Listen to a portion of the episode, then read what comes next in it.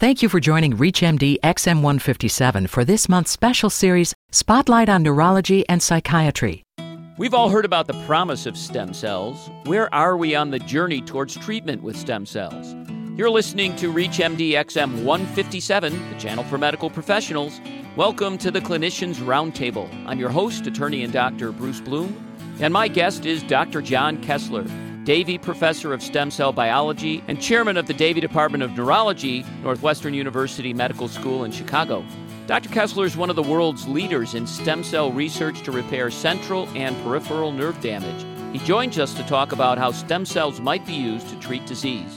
Dr. Kessler, welcome to ReachMD. Thank you, Bruce. I'm happy to be here. So, what is a stem cell and what is a stem cell niche? A stem cell is a cell that has three properties. First, it's basically an immortal cell. It can divide indefinitely. Second, it has the capacity for self renewal. That means it can make absolute identical copies of itself over and over and over again. And the final trait, the one that makes us particularly excited, is that the stem cell can give rise to all the differentiated cell types in the body. Now, the stem cell exists in the body surrounded by specific cells and extracellular matrix materials that create what is known as the stem cell niche. And it is that special environment that allows the stem cell to retain the ability to self renew and to continue to divide indefinitely. So, how can stem cells be induced to differentiate into these specific cell types that we've been talking about? Well, when stem cells first are taken out of the body, for example, and put into tissue culture, in the absence of the stem cell niche, they will actually start to differentiate on their own. So the first thing that we have to do is learn how to keep them in an undifferentiated state, which is what part of the pioneering work of Jamie Thomson and others was in learning how to culture the human embryonic stem cell. Once we have a stem cell in front of us, we can think of a variety of ways of differentiating it into the cell types that we want. First, we can expose the stem cell to growth factors, that is, proteins that activate cell surface receptors that then initiate a signal transduction cascade that tells the cell to become a specific kind of cell. Part of that signal transduction cascade includes what are known as transcription factors. These are proteins that specifically bind to DNA, turning on certain genes and turning off others. So, a second way of differentiating stem cells is by specifically putting transcription factors into the cells that will turn on and off genes that ultimately make the cell become the desired cell type. A third way of doing it is simply by culturing them in contact with other cells that provide a, a, mixture of signals. And then a final way, uh, one of the less elegant ways, but one that's being used a lot, is simply to allow the cells to differentiate on their own and then use cell sorting techniques to select out the cells that we want. So, what type of stem cell will be the most useful for the treatment of damaged organs, including those in the brain? Well, there's, of course, some difference of opinion and debate about this there's no question that the embryonic stem cell is the cell that has the most capacity to generate the most different cell types. And long term, it's likely that that's going to be most useful for treating virtually all organs, including the brain. There have been some recent developments in which it's been shown that it's possible to create pluripotent cells from adult skin that are very similar to embryonic stem cells it remains to be seen whether those cells will be similarly useful. I think many of us think that ultimately they will be. It will also be possible to use the so called adult stem cells, or ones that are more limited to individual organ types, such as the neural stem cell, to repair certain specific elements in the brain. But again, I think we all believe that it is going to be the embryonic stem cell or cells similar to it that is going to be most useful for therapy. So, what different strategies can be used to induce stem cell replacement of cells in damaged organs? Well, we can think of a variety of different types of strategies, three of them specifically that, that represent the most common ones. The first is to take the stem cell, have the stem cells outside of the body, for example, in tissue culture, to differentiate them with the techniques that I discussed before, and then putting the stem cells back into the organ of interest to allow them to replace damaged cells. So that, for example, if we were thinking about treating Parkinson's disease, a disease in which a specific kind of neuron, a dopaminergic neuron, dies, we would differentiate the cells in tissue culture to dopaminergic neurons and transplant them back into the brain. A second strategy would be to inject undifferentiated stem cells, allow them to migrate to the injured organ, and then perhaps provide factors along with those cells to help push them into the desired cell types. A third strategy is to inject growth factors to stimulate stem cells that are already present in organs. One of the big surprises in our field has been to learn that organs, such as including the brain and such as really virtually every organ, continue to have a population of stem cells throughout adult life.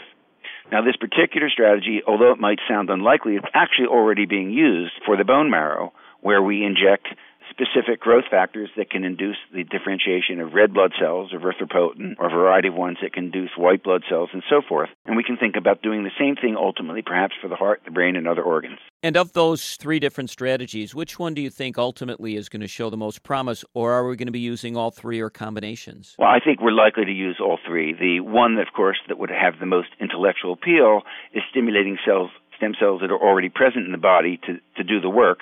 But I think that we're very far from doing that for many organs. And I think the likelihood is that we will be using stem cells that are cultured, differentiated, or be, the differentiation pathways begun in the tissue culture dish, and then have them injected back into the damaged person. If you've just tuned in, you're listening to the Clinicians Roundtable on ReachMD XM157, the channel for medical professionals.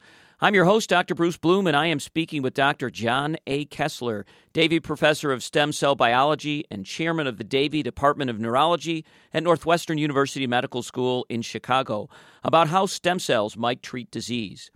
So, what are some of the specific scientific and technical obstacles to using stem cells to replace damaged organs? Well, of course, the first one is something that we've already discussed. We have to learn how to make them differentiate into the specific cell types that we want. But then a second problem is that we have to make certain that those cells survive after we transplant them into an organ. And in fact, in many, perhaps most instances right now, the cells tend to die when they're transplanted back in. Then the third thing is we have to get them to integrate into the organ. So that in the nervous system, for example, we would have to get the cells to wire up to the other cells in the brain. In the heart, they would have to learn to couple with other heart cells so that they beat together in a synchronous kind of way. Then we have to learn how to give them an appropriate blood supply so that they will function normally. Because if we transplant the cells in and generate a new area of organ and there's no blood, then the cells will die. And then a final problem is that the cells, unless they are derived from cells from the person receiving them, will be attacked by the immune system. So we will have to immunosuppress that immune system so that the cells are not rejected the goal of our therapies ultimately will be to learn how to derive stem cells from the patient differentiate them and transplant them back in so that we can avoid that immune problem. So let's talk about these different technological problems and let's look and see if we already have or can design some potential solutions. So the first part is differentiation, you said. Do we already have solutions to that issue? Right. I, I, discussed that a little earlier in the show where I mentioned four different strategies that we can use for differentiating them. And I think we're well along our way to being able to get most of the cell types of interest. Then there's the question of survival. How do we go about to get them survive? And you can think of two strategies. One strategy is to endow the cells through genetic techniques with proteins that will support their own survival. So that, for example, we could allow them to secrete growth factors that keep themselves and their neighboring cells alive. Alternatively, we can think about altering the environment of the cells into which they're transplanted so that it provides stimuli to keep them alive. I think that is going to be the real secret of stem cell therapies to find ways to engineer what's known as the extracellular matrix, or all the material surrounding the cells, to keep them alive, and that's going to require nanotechnology and material science technique. Getting them integrated, I think, will be more of a problem in the nervous system than in most organs because we have to get them to send processes long distances, and I think Actually, we do not yet know how we'll do that in the nervous system, which is one of the reasons I think the nervous system will be more difficult target than most other organs.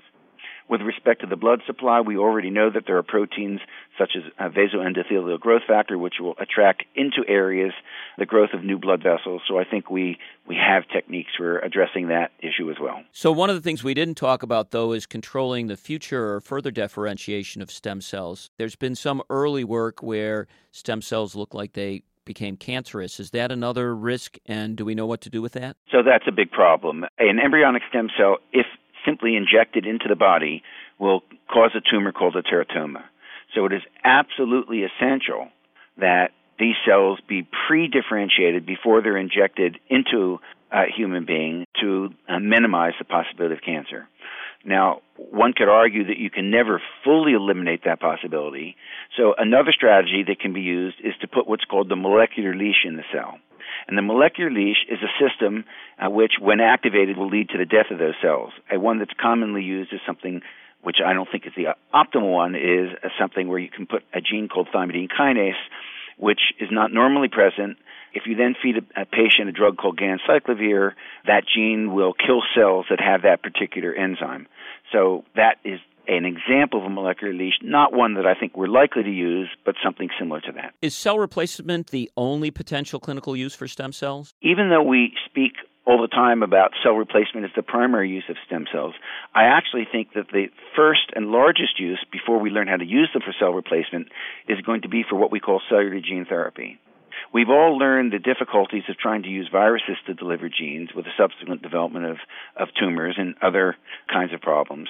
What we can think about doing is engineering a stem cell to secrete a gene product of interest or a drug, and then using the stem cells to deliver those genes to the body. And in fact, trials like this are already underway.